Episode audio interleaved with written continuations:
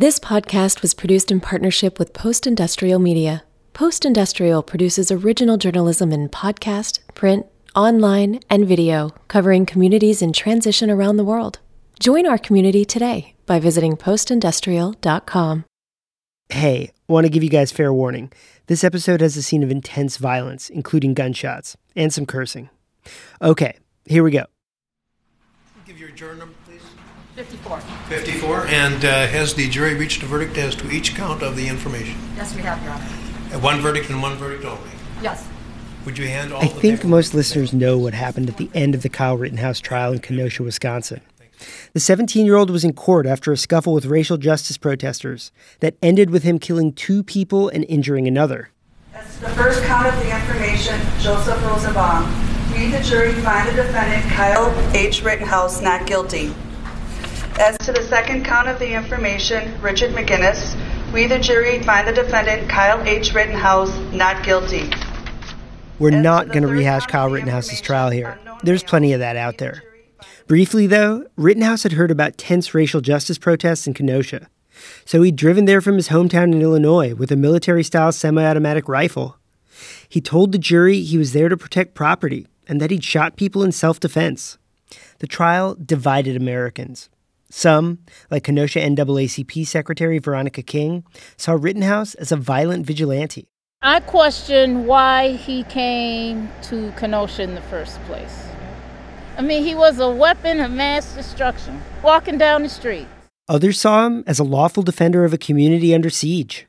Here's Fox News host Tucker Carlson.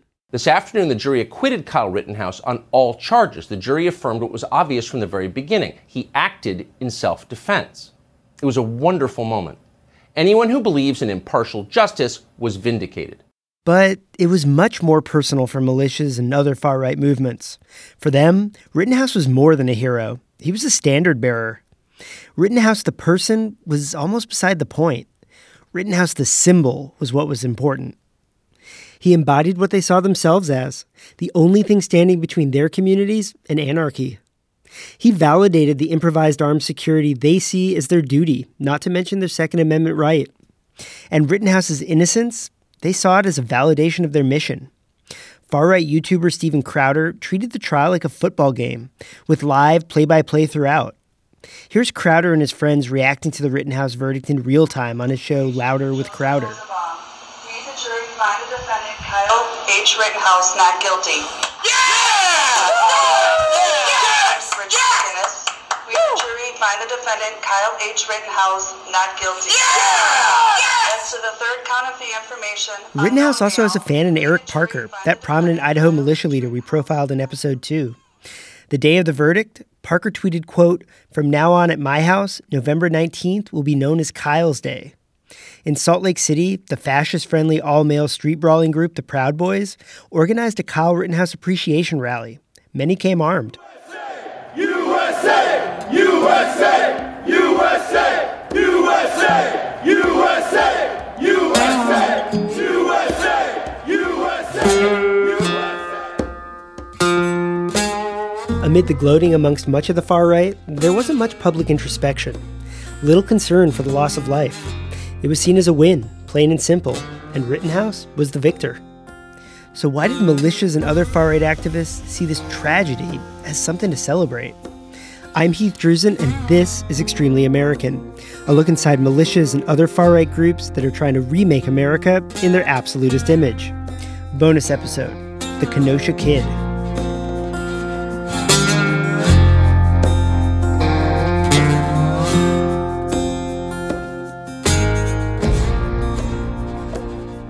Let's be clear about exactly what led to these celebrations. It was August 2020, and protesters in Kenosha were angry that a black man in town had been shot and paralyzed by a police officer. At night, some of the protesters turned violent, smashing windows and setting cars on fire. Kyle Rittenhouse, a teenager, stood outside a car dealership with his rifle in hand. He told the court he was there to protect the dealership. But protesters were not happy to see him, and things went badly. It was all filmed. At this point, Rittenhouse had already shot and killed Jacob Rosenbaum, who appeared to throw a plastic bag at him in a video. Then protesters started chasing Rittenhouse. A man kicks Rittenhouse. Rittenhouse shoots at him and misses. Then Anthony Huber hits him with a skateboard.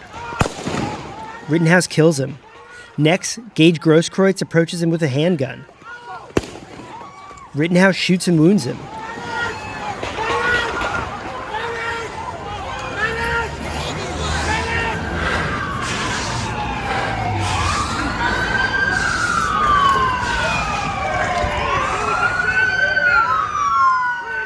Bob Gardner, second in command of the Pennsylvania Volunteer Militia, says he doesn't want to see more violence at protests.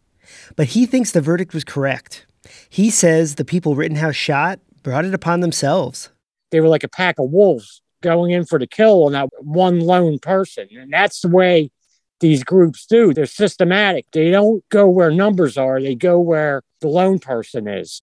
Gardner, who we featured in episode one, speaks admiringly of how Rittenhouse handled himself the kid did, did what he had to do. I mean, uh, kudos to him for staying cool under pressure.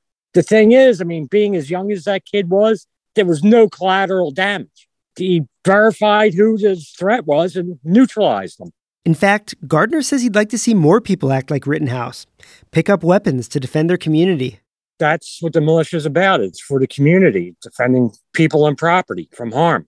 On the one hand, this love for militias just logically makes sense. Rittenhouse came to the protest answering the call of a militia, the Kenosha Guard. And the Kenosha Guard were certainly out there, armed too. But also, militias cheered him because what he did, it validated them. They see themselves as protectors. Gardner's militia does what Rittenhouse did, traveling to other states to be self appointed security during tense protests. Many of them saw that as something um, that basically amounted to a test for the Second Amendment and everything that follows from that. Amy Cooter, a militia expert and professor at Vanderbilt University, said militias saw a lot riding on the case. Many of them saw this as a test kind of of conservatism. They saw Rittenhouse as standing up um, for the rights of people against Antifa. And the not guilty verdict? Militia members see that as justice for Rittenhouse, yes, but protection for them as well. But many in the far right didn't just say justice was done and move on. Rittenhouse has become a darling of the far right. He posed for pictures with Proud Boys, even flashed an OK sign that's been co opted by white nationalists. I'm not in Kyle Rittenhouse's head. I don't know how much far right fervor played into his decision to go armed to a racial justice protest. I reached out to Rittenhouse for this episode, but didn't hear back. Whatever the case, though, the far right is celebrating him. Rittenhouse appeared at Turning Point USA's annual convention. That's an ultra conservative youth group. They treated him like a rock star, even gave him his own theme song.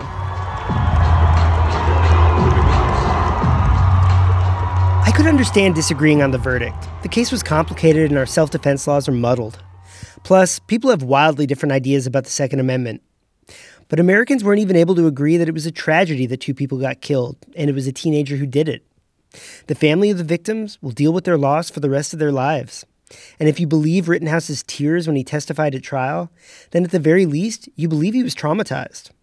But still, many on the far right say what happened was a good thing, that Kyle Rittenhouse should be emulated.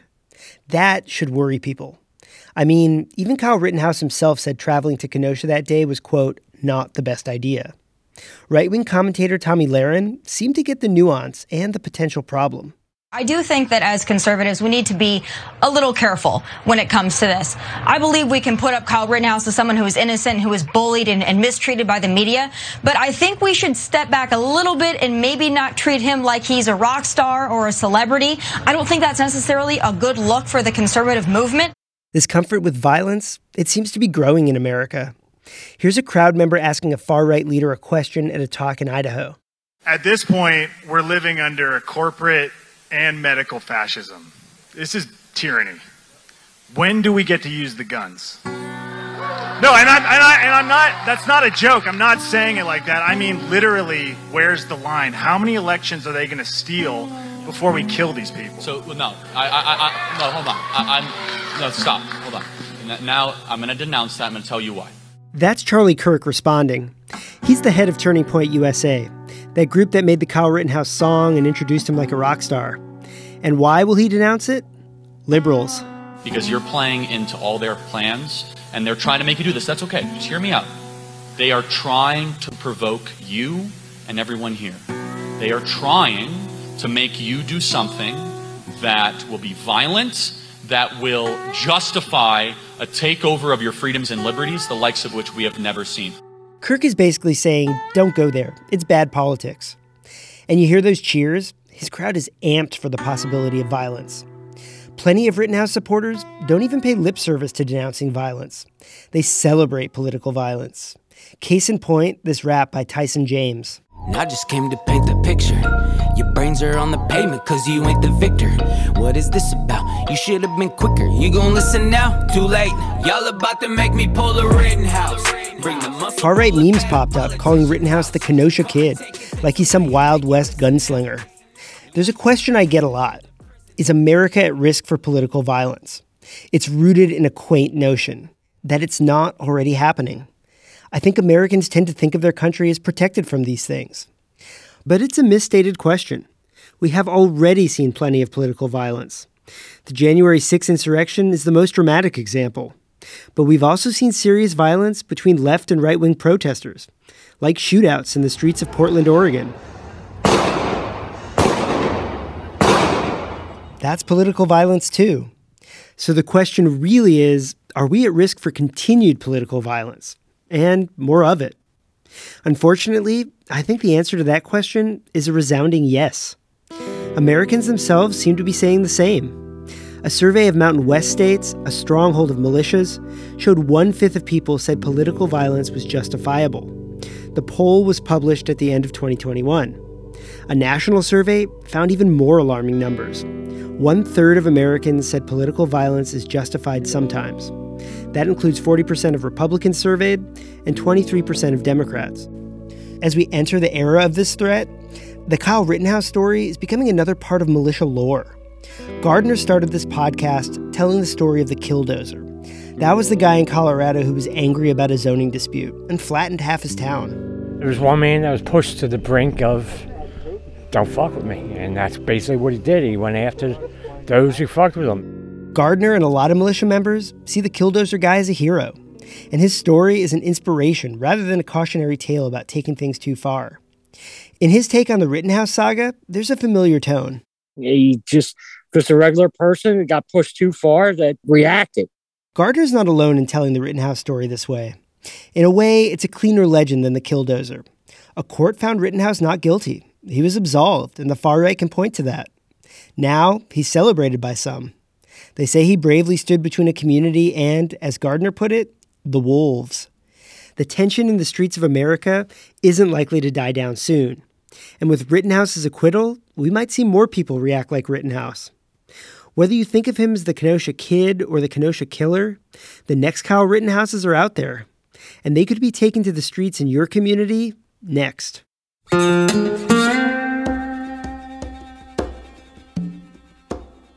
Extremely American was created by me, Heath Druzin.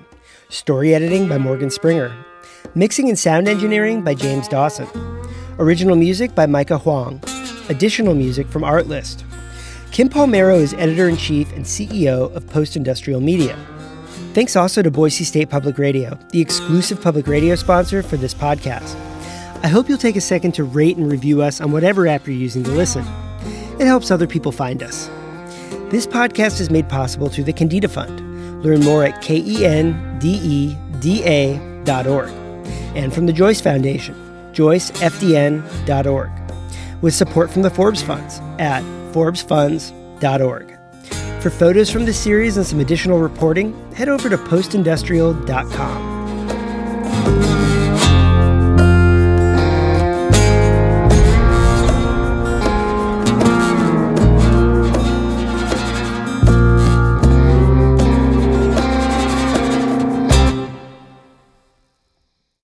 This podcast was produced in partnership with Post Industrial Media.